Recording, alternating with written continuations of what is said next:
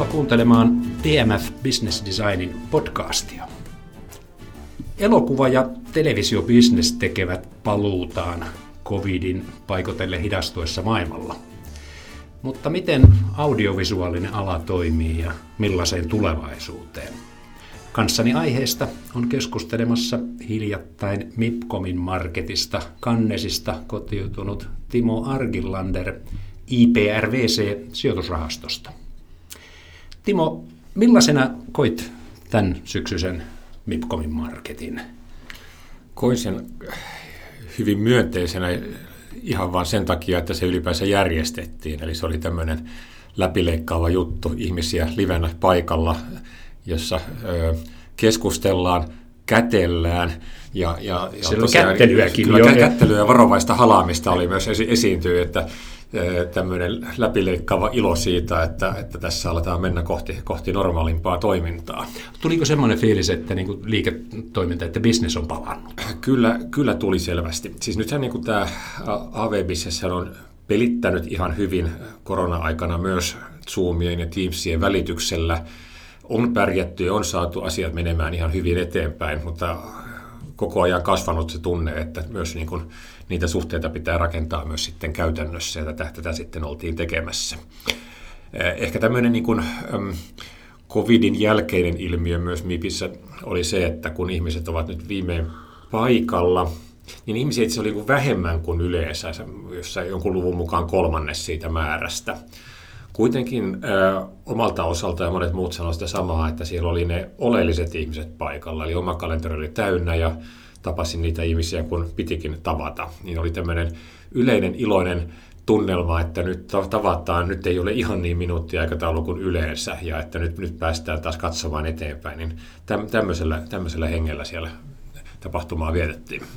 Et itse asiassa se voi olla niin, että tämmöisen covidin myötä niin tuommoisten tapaamisten, messujen, markkinoiden niin kuin teho nousee siinä, kun tavallaan ihmisillä kyllä. on enemmän aikaa sitten yksittäisiin tapaamisiin. Kyllä, kyllä juuri näin, ja olisikohan sitten kuitenkin trendi se, että osan asioista pystyy kuitenkin zoomeitse ja tiimeitse hoitamaan, niin se sitten jatku, pitkällä tähtäimellä vähentää tarvetta osalla väkeä tulla paikalle, jolloin voi olla, että tämä on niin väljempää sitten jatkossakin.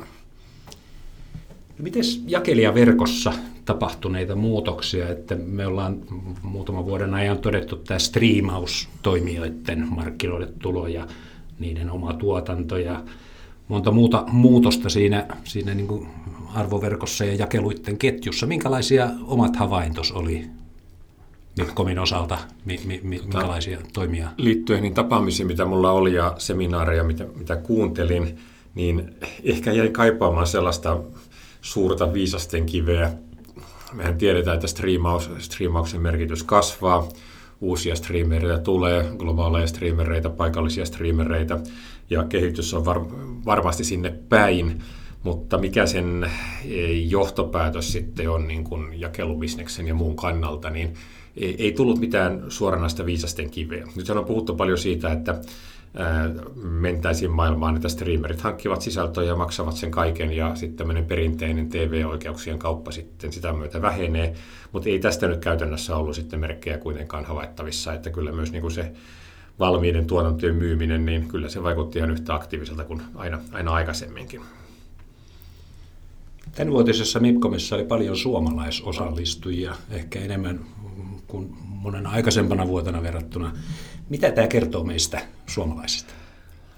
Äh, voisin ehkä muotoilla näin päin, että, että jos osallistujia muuten oli vähemmän, niin, tämä, niin suomalaisosallistujien määrä oli ehkä sitten lähempänä sitten normaalia, normaalia määrää, että kyllä, kyllä tosiaan suomalaisia törmäsi varsin, varsin paljon siellä kyllä niin kuin suomalainen AV-ala on menossa sellaiseen, niin kuin, sellaista erittäin hienoa muutosta läpi, jossa tehdään asioita suoraan kansainvälisille markkinoille. Ja tuohon se paikka, missä pitää olla, niin osana tätä kehitystä, niin kyllä tässä eteenpäin, eteenpäin koko ajan mennään. No miten sitten suomalainen sisältö, suomalaiset elokuvat, TV-sarjat, minkä, miten arvioisit tällä hetkellä suomalaisen tuotannon roolia kansainvälisessä kentässä? Suomalaiset tuotannot on muutaman vuoden ajan myyneet varsin kivasti kansainvälisesti. ehkä sitä niitä isoja, isoja nimikkeitä tai isoja hittejä odotellessa, mutta kuitenkin, että niin kuin Suomen Suomi-sisältöä myydään, myydään ympäri maailmaa. Vielä on niin kuin matkaa niin kuin isoihin menestyksiin, mutta suunta on, suunta on oikein hyvä. Ja monella myyntiyhtiöllä oli kyllä ihan näkyvästi myös Suomi-sisältöä esillä. Semmoinen tähän liittyvä keskustelu sitten, mitä itse, itse kanssa paljon puhun, on tämä kielen merkitys ja, ja suomen kieli on erikoinen kieli, niin se käytännössä vaikeuttaa myymistä jossain kohdassa. Nyt tietysti paljon puhuttiin Squid Gameista ja tota, siitä, miten, miten niin kuin Netflixin ykkössisällöksi tulee näin eurooppalaisten hyvinkin erikoisella kielellä tehty korealaissisältö, niin tota, sehän tietysti herättää odotuksia, että voisi ihan sitä ihan hyvin pieniltäkin kielialueilta tai muitakin, muitakin erikoisilta kuulostivilta kielialueilta tällaisia hittejä syntyä. Tämä on todella mielenkiintoinen tämä Squidin tapaus. Osaat sä yhtään arvioida, että mihinkä tämä sitten tällainen menestys perustuu? Mä en itse nähnyt Squidia. No, se on kombinaatio siitä ensinnäkin, että jos Netflix ottaa, ottaa tilanteen ja laittaa sen, laittaa sen jakelunsa, nostaa sen, nostaa sen vahvasti esille kanavissaan – Samaan aikaan tiedetään, että Netflix, niin kuin muutkin streamerit, hakee Aasiassa voimakasta kasvua. Tässä on niin kuin jonkinlainen semmoinen myönteinen lumipalloilmiö tullut tätä kautta. Ja sitten tämä lumipalloilmiö on sitten ylettynyt sitten muualle maailmaan.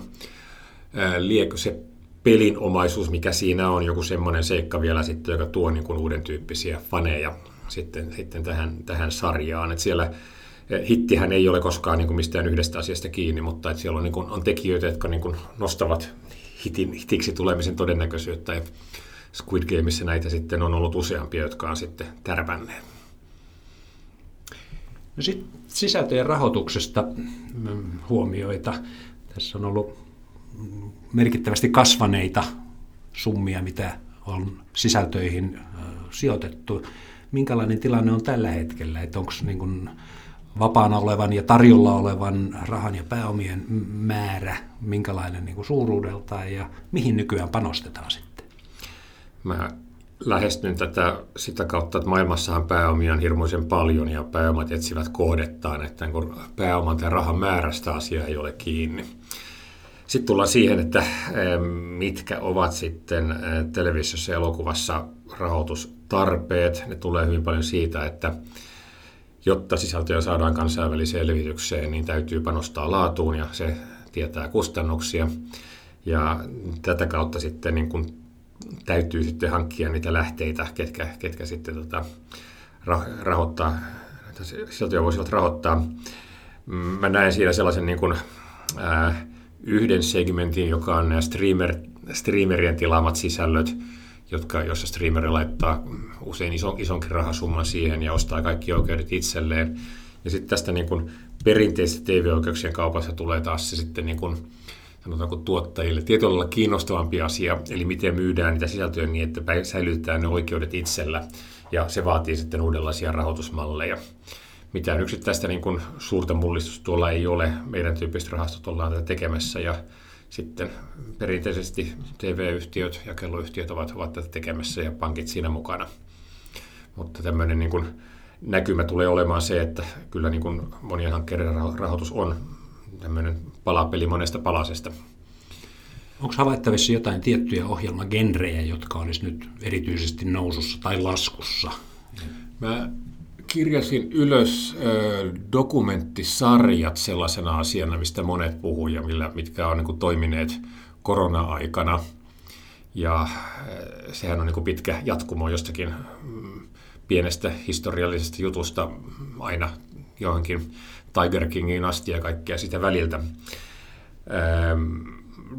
Dokumenttisarjoissa niin kuin BBC jyrää aika paljon ja heidän niin kuin BBC, BBC Studiosin levittämiä nimikkeitä on niin kuin huomattava määrä näistä paljon menestyneistä, mutta siellä on, siellä on niin kuin jotakin ollut tapahtumassa.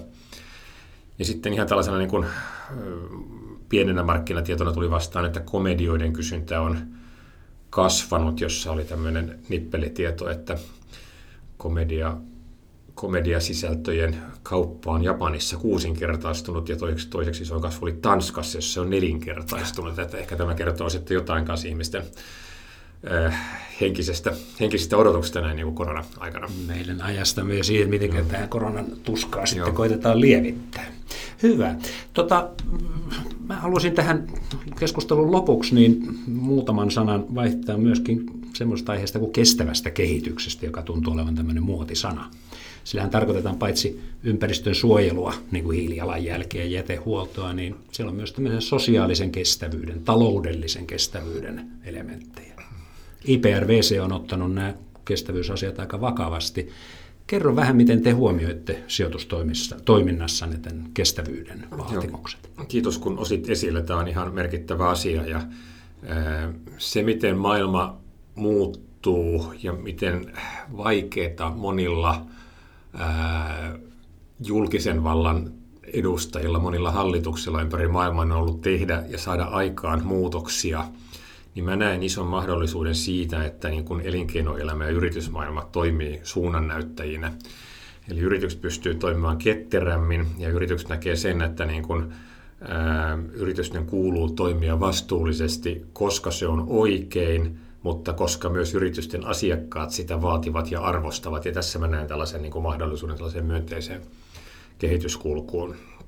Ja tota, mehän katsotaan aina meidän sijoituksissa ympäristövastuuseen, sosiaaliseen vastuuteen ja sitten hyvään hallintotapaan liittyviä asioita varsin, varsin aktiivisestikin.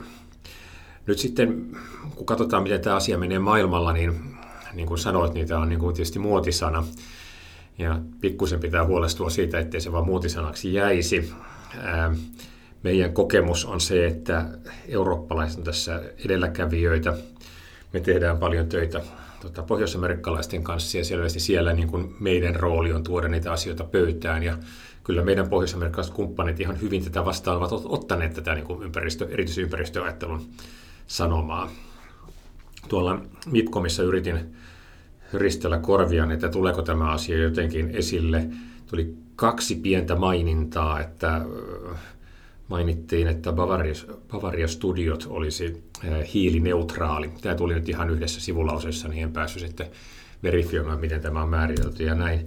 Mutta sitten ihan kiinnostavana, että tota, Viacom CBS on, mitä he kutsuu Social Impact Group, jonka tehtävä on ää, eh, tehdä tarinoita, luoda tarinoita ilmastosta, terveydestä ja tasa-arvosta. Ja tätä pitääkin tutkia tarkemmin, että mitä tämä tarkoittaa, mutta tämä kuitenkin, että tällaiset niin kuin, asiat ovat niin kuin, keskustelun tulossa ja se on toki ihan hyvä, hyvä kehitys. Kiitoksia näistä terveisistä MIPKOMista, mutta tietysti kiinnostava kysymys on, että miten tulevaisuudessa, minkälaisina tulee näyttäytymään tulevien vuosien myyntitapahtumat, messutilaisuudet, mitenkä ennakoisit tätä? Televisiopuolella marras-joulukuun vaihteen Content London näyttäisi tapahtuvan ja sinne itsekin, itsekin olen lähdössä. Katsotaan ensi vuotta, niin siellä sitten on Berliinin elokuvamarkkina helmikuussa ja kyllähän kaikki nyt viittaa siihen, että siinä olisi ihan realismia, että tämmöinen siellä tapahtuisi. Eli varmaan vähitellen päästään sitten kohti normaalimpaa aikataulua, normaalimpaa tapahtumakalenteria. Ja sitä on odotettukin. Sitä on, sitä on odotettu erittäin paljon. Kyllä. Oikein hyvä. Kiitos Timo. Tämä oli mielenkiintoista viestiä. Kiitos kuulijoille. Tämän podcastin on tuottanut DMF Business Design, joka tarjoaa moninaisia liiketoimintamuotoilun palveluita asiakkaille. Minä olen Timoteus Tuovinen. Pysyhän kuulolla.